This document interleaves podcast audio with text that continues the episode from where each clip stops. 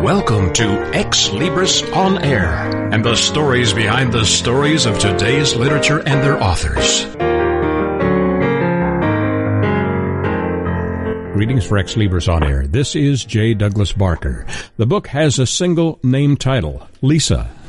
And under that it says God's unconditional love released through the life of an exceptional child. And joining me is the parent of that exceptional child, Sam Hutchison, who joins me from California. Welcome, Sam. Thank you. Thank you very much, Jay. Uh, this book has been out a while uh, and and been refreshed and then re-released. Uh, you uh, tell a story about a child that had uh, not only exceptional value to you, but also had some challenges. Share with my audience a little of the background of this story.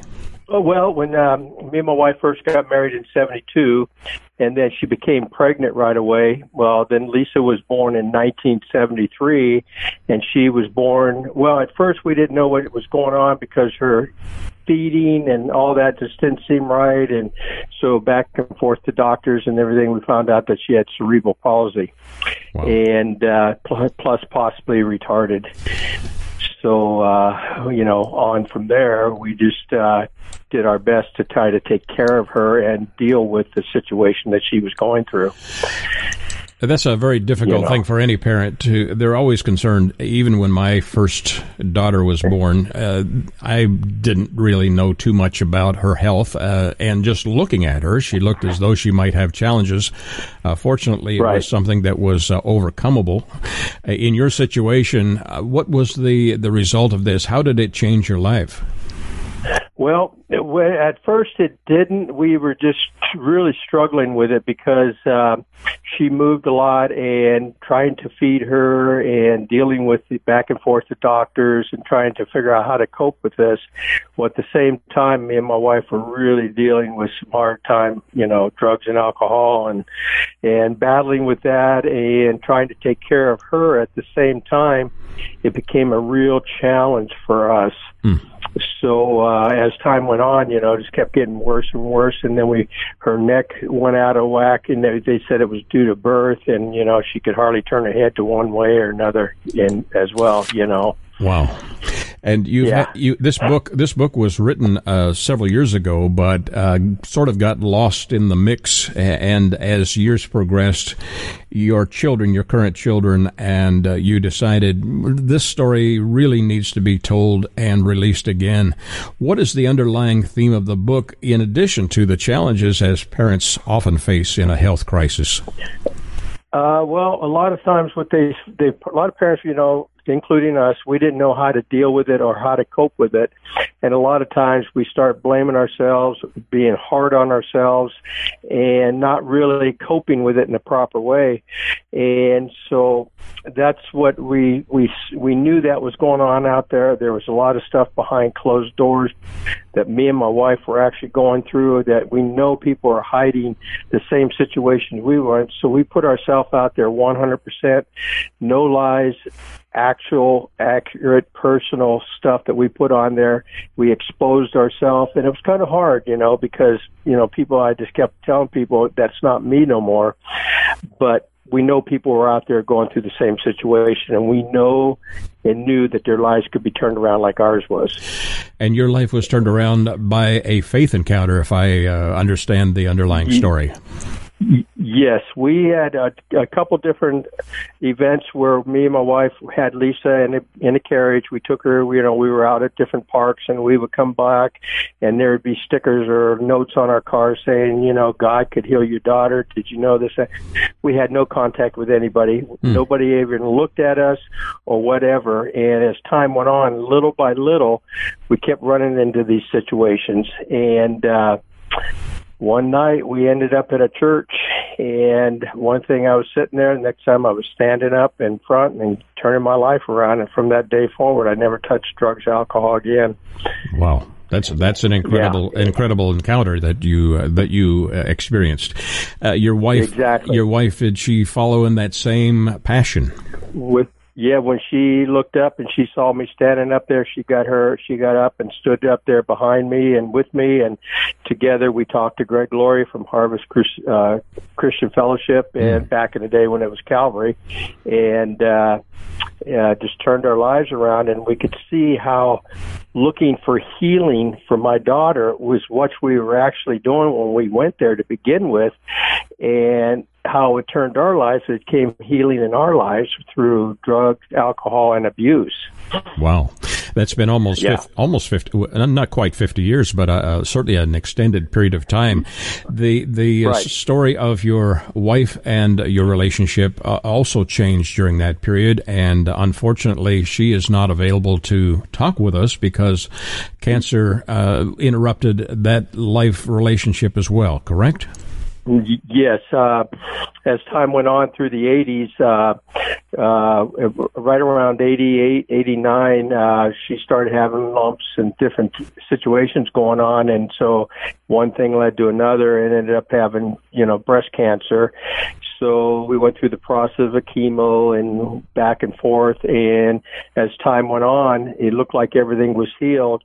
Well, it metastasized into her bone and it went through her whole body. So we battled it for five years and uh, to a point where she was bedridden, couldn't walk, and uh, this one day passed away that in part, 92 that's that's an incredible uh, outcome of uh, your relationship yes. the the story because, itself though deals only, with Lisa yes yeah she was only 38 years old when she passed wow. away Wow. Yeah. Your your book deals primarily with the, the Lisa encounter or the Lisa years. Uh, what what is the yes. what was the status of that? How does this book? Uh, what what is the outcome of this book, and uh, what do you hope to achieve by sharing your story? Uh, our biggest goal, like I said, was to help people behind closed doors that are going through abuse, drugs, alcohol, to let them know that their lives can be turned around as well but our lives was used through an exceptional child like Lisa. And there are people out there with exceptional childs that are through some kind of handicap are battling with it mentally and sometimes even physically and using drugs and alcohol to comprehend their lives and and you know to hide what they're really feeling. So we wanted to let them know that their lives can be changed around totally 100% and that's how lisa was.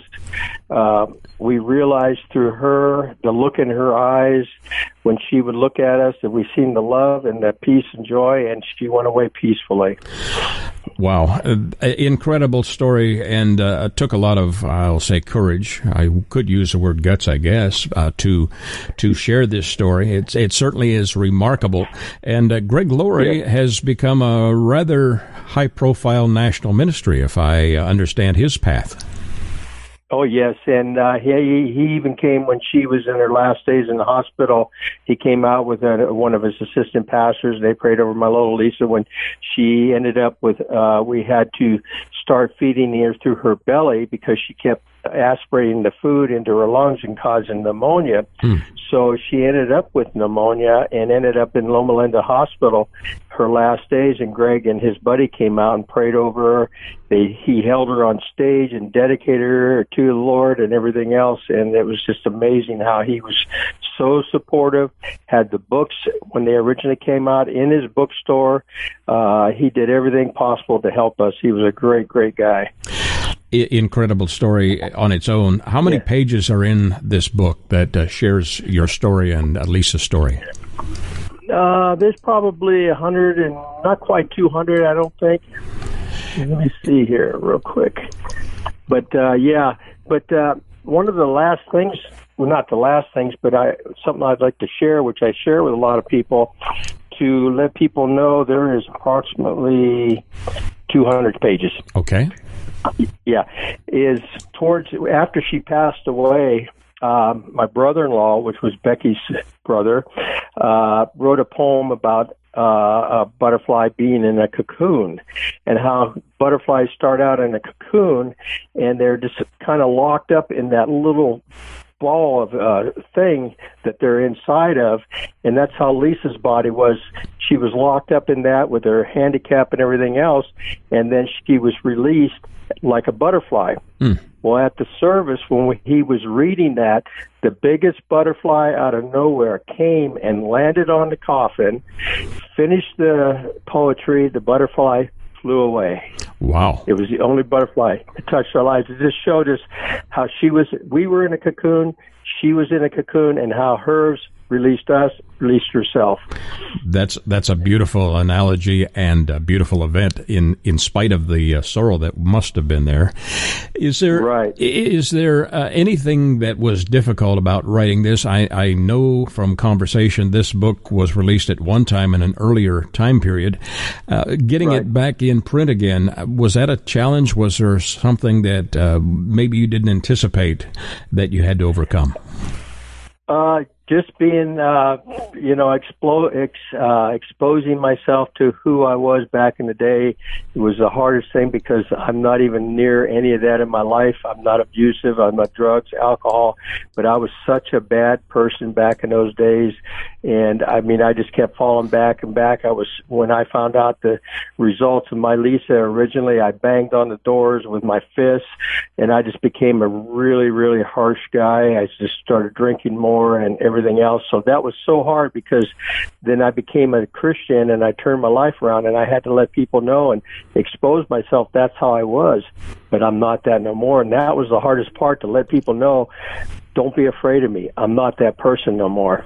Wow. And you have two other yeah. children, Christina and David. How how did they respond yes. to the book when they uh, knew its details? Oh, they they they love it because uh, their mother passed away when they were very young, and so they get to over time they got to understand how we were and how they never wanted to go in their lives, which they never did in their you know in their 40s now, and they never went down that path, and uh, they had a, a strong strong backbone and really trusted me and my my wife even up to the point where she when she passed away.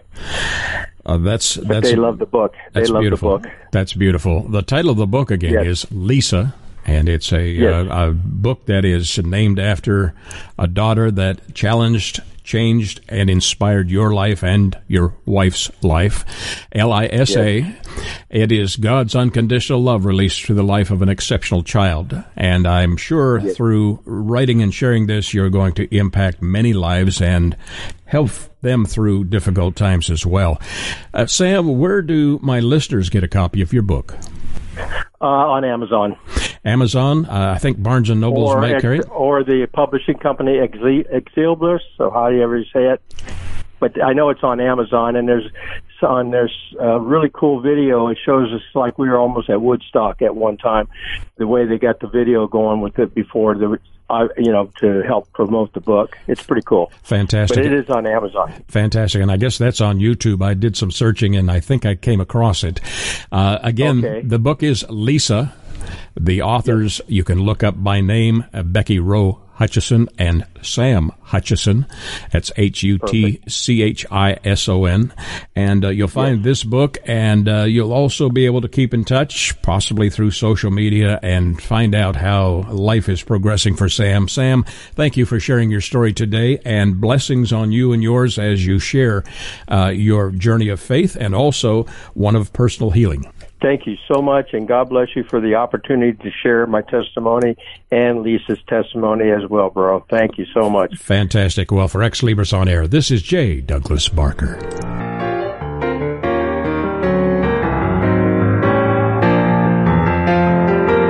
Ex Libris returns after these short messages.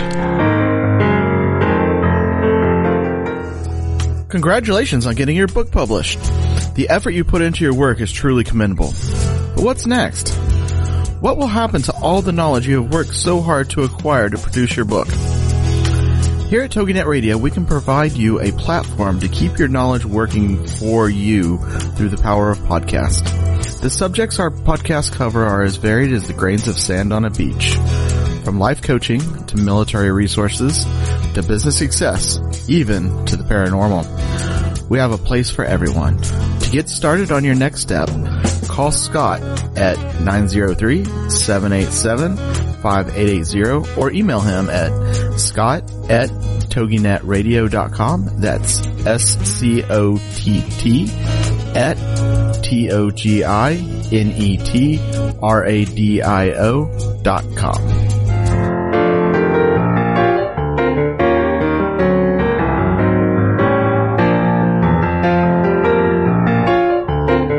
Back to Ex Libris.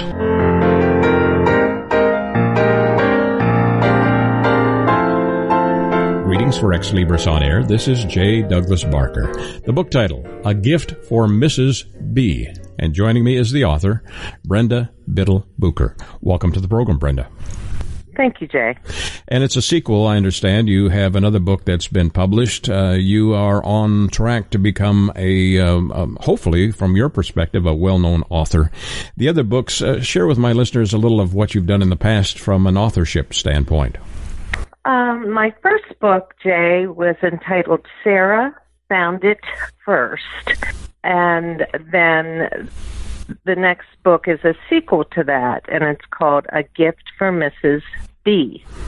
Um, they are time travels, multiple time travels, and a lot of romance in there. Hmm. A lot of different emotions. you you uh, have started on this journey a while back as an author, of course, and your history. You were in the military and served in Vietnam, if I understand your your history with the United States Air Force. Uh, no, sir, not in Vietnam. Not in Vietnam. Okay. In the Air Force during Vietnam. During I was a Vietnam. stateside med tech. Excellent. Mm-hmm. Well, that's still serving your country, and I congratulate you on that, and and certainly am delighted that you're now an author. The gift for Mrs. Uh, a gift for Mrs. B. Who is Mrs. B? And uh, from my overview, I think it has to deal with uh, with uh, the history 150 years ago. Is that uh, am I understanding the storyline correct? Yes, they the two books coincide and work together, and I actually started. Sarah found it first back in 1996. Mm. I only wrote about four chapters, and then um, the fall of 2018, a friend of mine said, "You need to drag it out and start on it and see how how it goes." So didn't have anything going on and I that's what I did and started writing and it just flowed. So beautiful. Then when after I wrote the first one, people were asking for the sequel, friends and family and so I continued it. You uh, kind of indicated the story uh, almost wrote itself. It it was one that just flowed from a creative standpoint or a creative uh, part of your of your uh, personality. Is that a good way to describe your writing style? Yeah. Yes, that sounds that sounds good. Um, trying to think what I want to say here. Um, it's just imaginary. Uh, and I just wanted something lighthearted that people could identify with because a lot of people you've heard them say, "Oh, I wish I was born a 100 years ago," mm. or "Wish I was born a 100 years from now," and it's just your imagination and let your imagine, imagination flow. And that's how I wrote it and that's how I want people to conceive it and let their imaginary imaginations go. And think about it and what causes the time travel and what could it be? And they'll other people will think of oh it could be this it could be that. And i just i want people to use their imaginations Be- beautiful about the book. beautiful put beautifully put there is a lot of curiosity about time travel. I mean, it's been uh, mentioned in many novels and in science fiction specifically. Why did you choose going back in time travel to the 150 years ago uh, time frame? Well, I, the characters actually, different characters travel forward in time and some go back. I think I chose the Old West to go back to. Uh, I chose a setting of Colorado, which I've never been to. It is on my bucket list. Wow. But uh, I did that. I, growing up, my dad and I used to watch a lot of Westerns, and I still like Westerns, the old Westerns. So I wanted to bring that into the book on my perspective because it was something that I enjoyed growing up.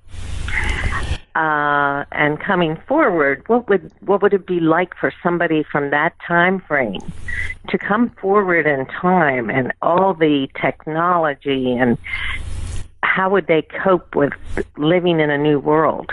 Mm. How would we cope going back in time and not having electricity and telephones and just anything you can think of that we have now that we didn't have back then.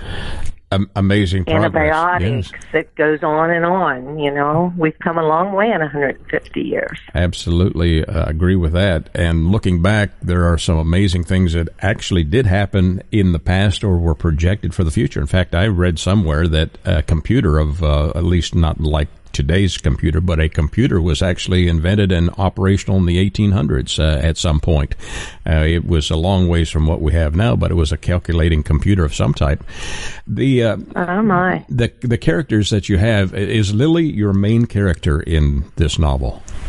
Um, it begins with Lily in this in this novel. She's in the first novel, and she's in the second novel. Um, Mrs. B was actually Lily's babysitter in the first book and had a very small part. And then when Mrs. B, Meredith uh, Byers, uh, goes back in time, she is 88 in our world, and when she goes back, she's approximately 25.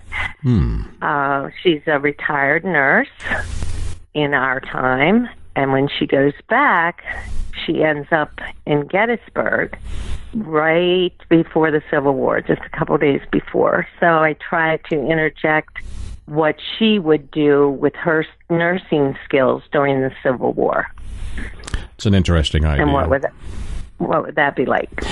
Did you need to do research in order to get the specific details correct in the, the, the, setting or not? Yes, I did. I did some research. Um, and keeping in mind this is imaginary, so some things I kind of tweaked a little bit mm-hmm. and to make them fit into the story a little uh, more realistically and it's it was just a fun fun book to write both of them um and i i'm hoping that the readers and this it's so chaotic right now in the world and i just want them to be able to pick up these books and sit back and relax and read them and enjoy because it's it's all imagination and just have fun with it. It's um, yeah, we, we need escape right now, and uh, I uh, yeah. in this particular time of uh, of human history. The the book mm-hmm. itself it, did it take you very long to complete the second novel? It did not actually. The first one took me once I got started on it. It probably took me about six months. Um, not of course getting it published and all that, but sure. Getting it written and all that. Probably about six, maybe seven months. And then the second one, I wrote that in about two months. Uh, just went very quickly because I already had in my mind what I was going to do, and I didn't have that nervous question in my mind, what in the heck am I doing? because I've never written a book. Right. But uh, I I just thoroughly enjoyed writing them both, and uh, like I said, I just hope the readers can pick it up and just sit back on a Sunday afternoon and relax and read it and get some chuckles and and uh, think back when they were a child and and what did you want to do when you were a child? Did you realize your dreams or didn't you? And uh, I just put a lot of emotion into it, I guess you could say. Yeah, you, you mentioned that there is a love story element to it, uh, action and certainly uh, oh, uh, certainly my, adventure. Yes, we right? gotta have love stories. Yes, Lots of love stories in there. are they are they rated PG or G or are they a little more adult? Oh, well, my 11 year old's reading them right now. Oh, there you go. I mean, she's she's advanced, you know, as far as reading maybe, but um, it, I think it's perfectly proper, you know, for young teens to read it. Mm-hmm. Beautiful. And Uh, was there a, a, a, part of the story as the adventure and the imagination was carrying you, carrying you, that it took you to a place you weren't expecting? That may be something that will surprise the reader as they are uh, carried along in this adventure. Oh, it absolutely could. It absolutely could. Um, I did not realize myself what I was going to do in the next chapters. And it just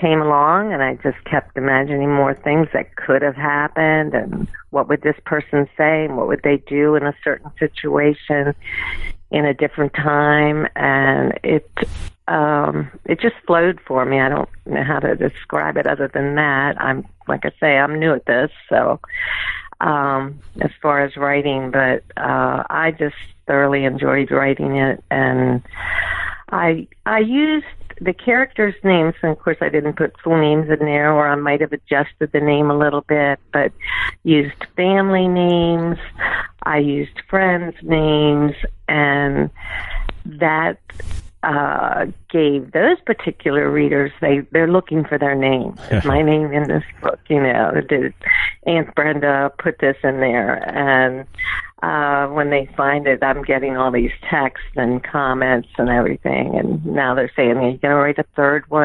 I say, uh, "I don't know. We'll see how these two go." But wow. Uh, that, fun, fun times. That's very exciting as a as an author. That must be rewarding to hear the responses you're getting. Uh, as uh, you have uh, described this, it also includes the 21st century. How far advanced does it go? Is it just current time, or a little bit further ahead? About about this time, mm-hmm. about 2019, and uh, have not. I've sort of thought about if I do write another novel, if I could take somebody into the future. I always love Star Trek and all those kind mm. of movies, uh, which Star Trek is mentioned in there, and um, I I just I'm not sure yet if I'm going to write another one or not. I might for my own you know satisfaction. Mm. Uh, it it all depends. It it depends on where these two books go. You also have written a children's book, so uh, writing is certainly yes. a passion for you at this point in your life. Is there anything that was a challenge about this particular novel, uh, A Gift for Mrs. B, that you didn't anticipate or didn't see uh, coming up, but you overcame it for this production? I well, I live near Gettysburg, which is where she goes back. So I grew up in this area, and when you grow up in an area that's very, uh, how can I say this? Everywhere you go, it's the reenactment or um, things about Gettysburg and what happened during that war. And Gettysburg's a very small town. Hmm but uh, it's just full of things, full of history. Uh, great place to take the kids, your kids to learn about that part of history. My granddaughter actually said they spent one day on the Civil War. Wow. One day in in school, which surprised me that because of living this close. Mm. But difficulties, well, I wanted to get most of the facts correct, so I did have to do that investigation and everything, and and talk to different people about things, um, what they thought, and got some ideas kicking around. But mostly, I didn't want anybody to read these the manuscripts until I had it done and published.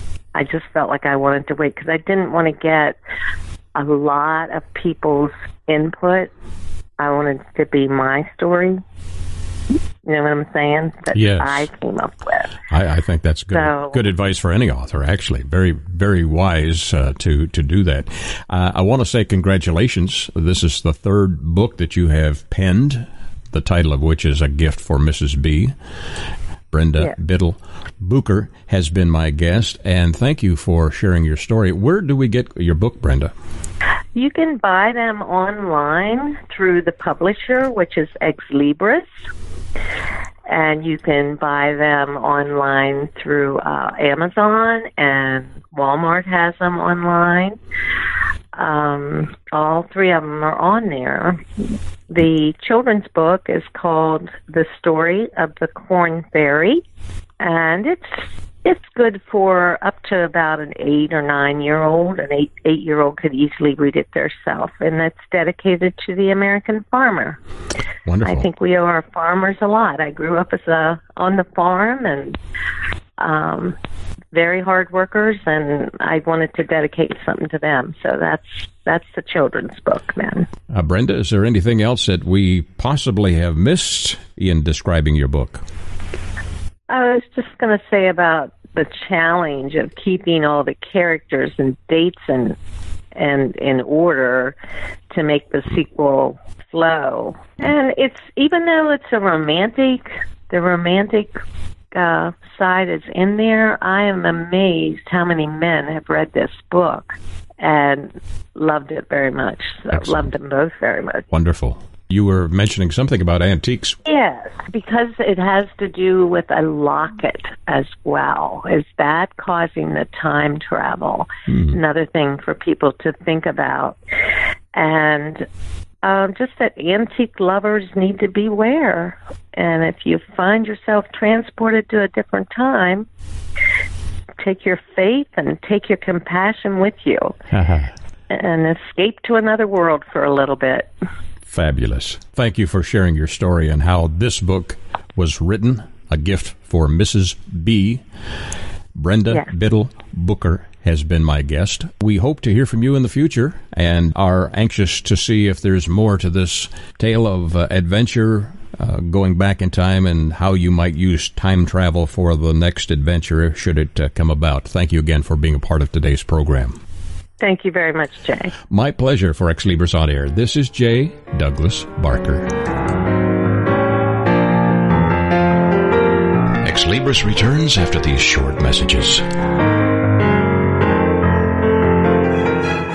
Only once every few years does a show come along that makes you think, makes you care, makes you believe the impossible. A show featuring only the best in writing, acting, and directing. Until that show comes along, we suggest Paranoria Texas. Thrilled to the adventures of six superpowered nerds on a never-ending quest to take over the world and to complete their collection of She-Hulk comics. Paranoria Texas, Monday nights at 8 p.m. Central on AstronetRadio.com.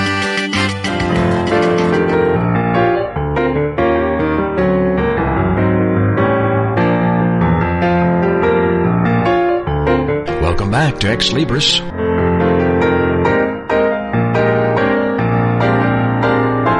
Greetings for Ex Libris on air. This is J. Douglas Barker. The book title is Rosalind the Reluctant Rattlesnake. Joining me from near Salt Lake City, Utah is the author, Thomas Fullmer. Welcome, sir, to the, to the program.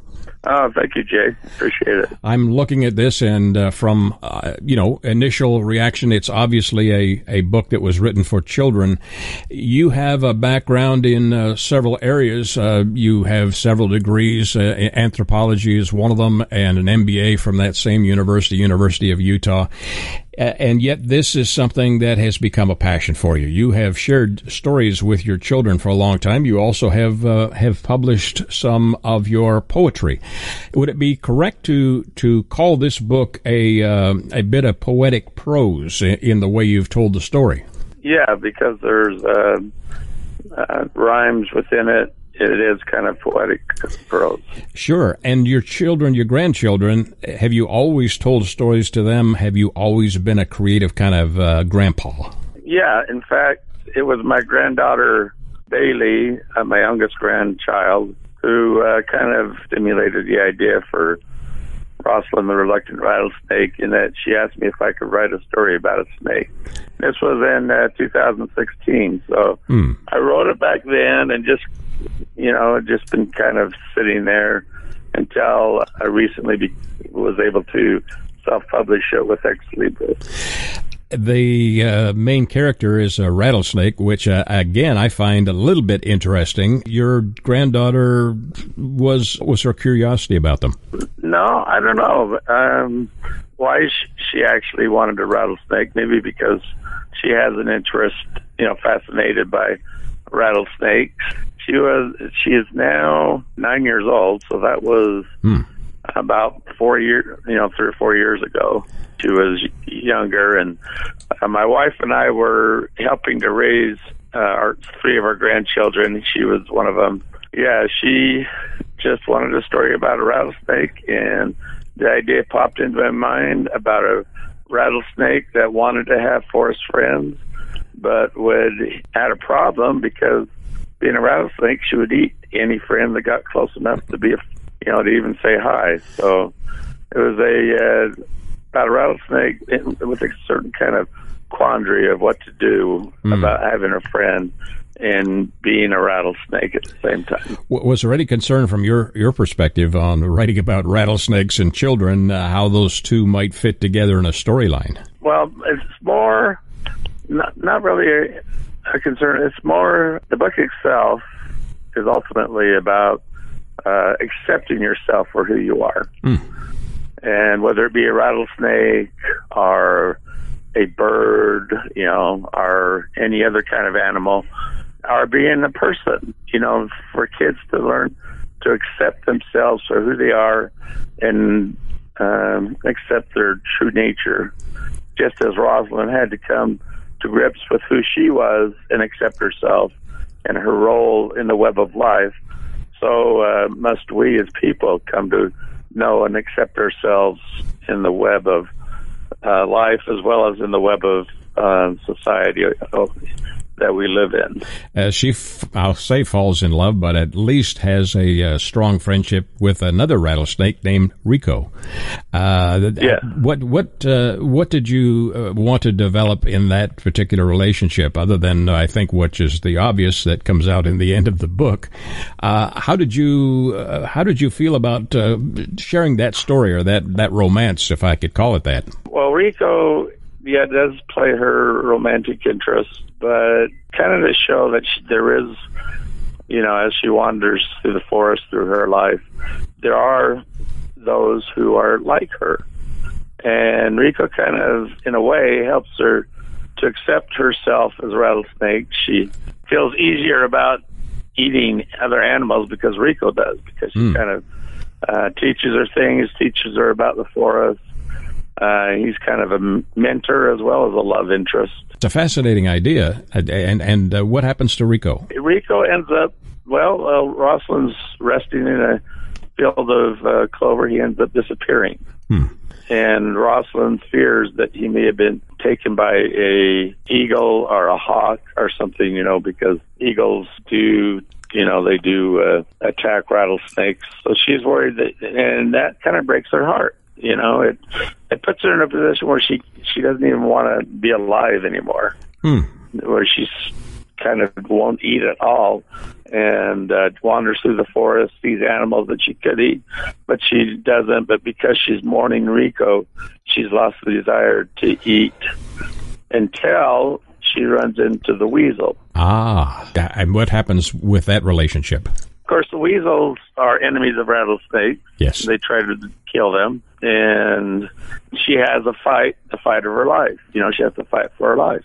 By just a stroke of luck, uh, she survives, and the weasel falls to his doom.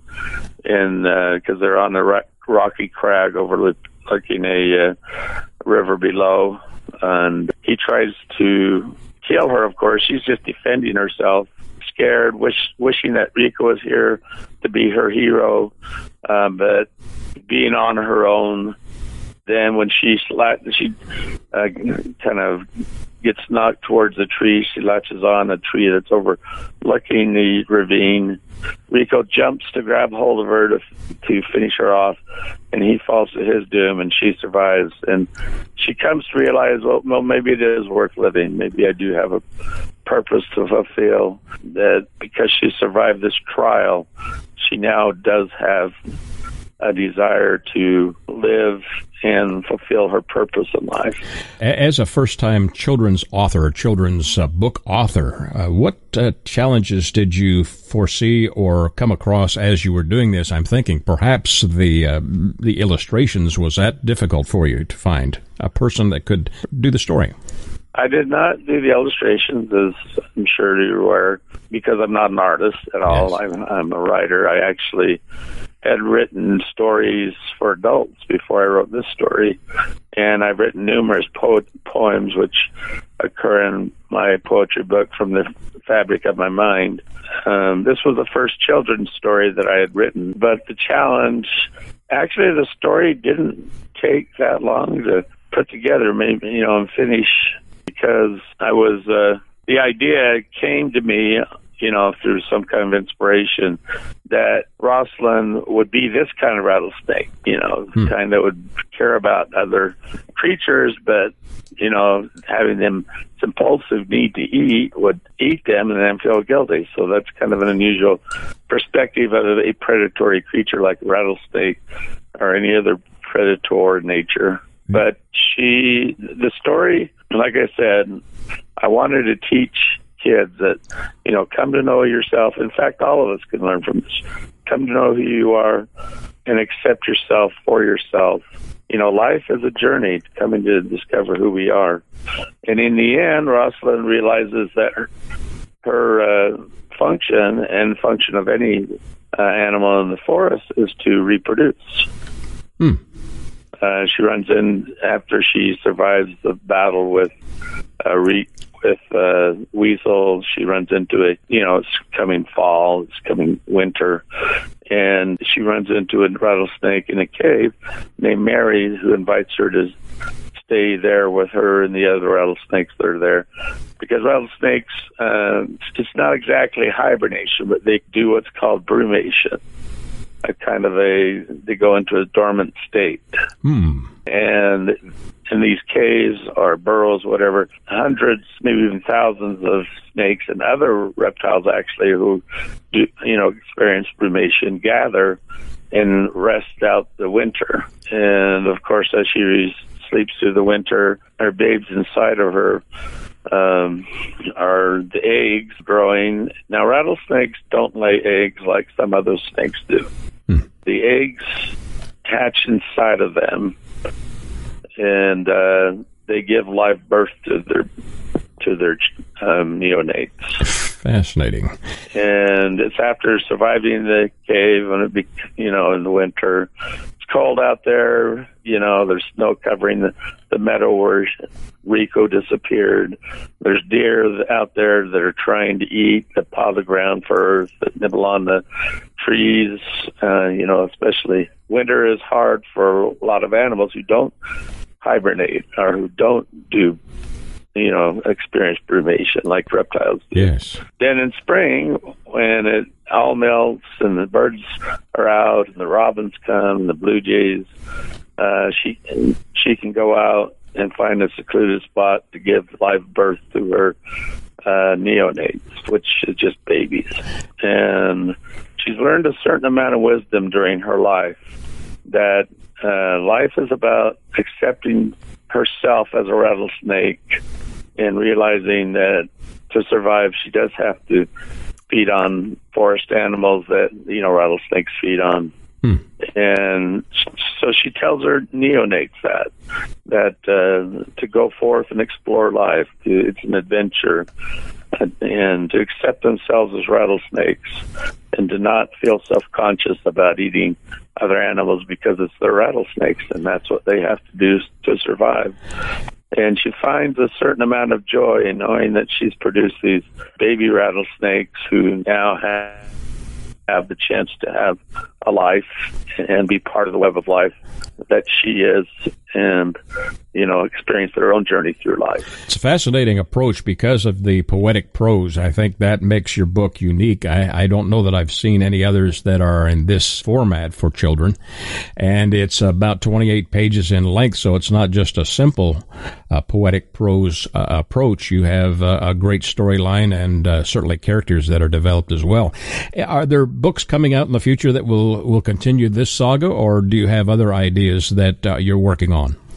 Well, I have not written anything about Rosalind beyond this, but I have written six or seven other uh, children's books.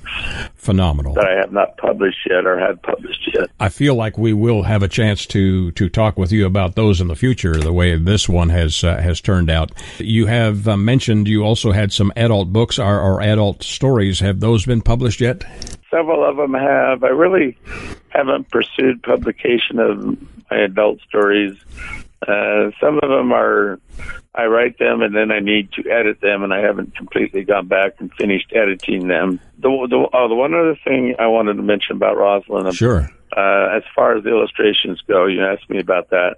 I had a friend uh, named Munia Khan, who is also a published poet, who drew the first six drawings, on which all the drawings on the uh, in the book are based. Mm. She's a published po- poet from Bangladesh. She is very well known throughout the world. Her short poems and uh, quotes appear on plaques all over the world. On uh, you know, they appear in newspapers, they appear in advertisements. But uh, she did the first six drawings, and she also helped me with the editing. Fabulous. The original editing of the book. Well, congratulations on completing this. The title of which again is Rosalind the Reluctant Rattlesnake. My author Thomas Fullmer F U L L M E R. If you're doing a search online, your local bookstore can can order this in for you if it's not already on the shelves. Uh, where else can they get this, Thomas? They can get it on Amazon. Uh, we're working. I'm working with Golden Ink Media into getting.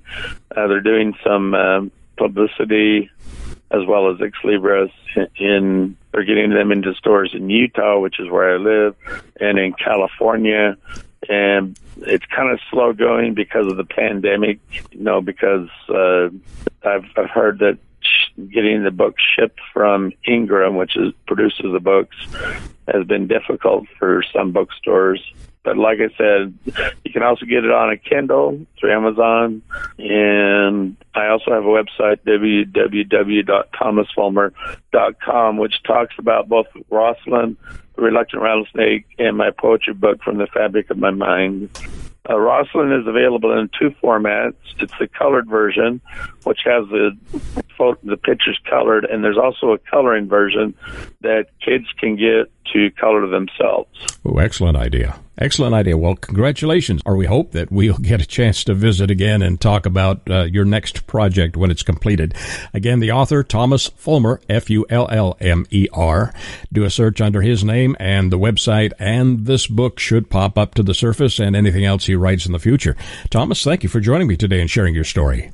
Sure. Can I just add one other thing? Absolutely. About, talking about future projects. Uh, most of my stories are either about nature or about science in some way.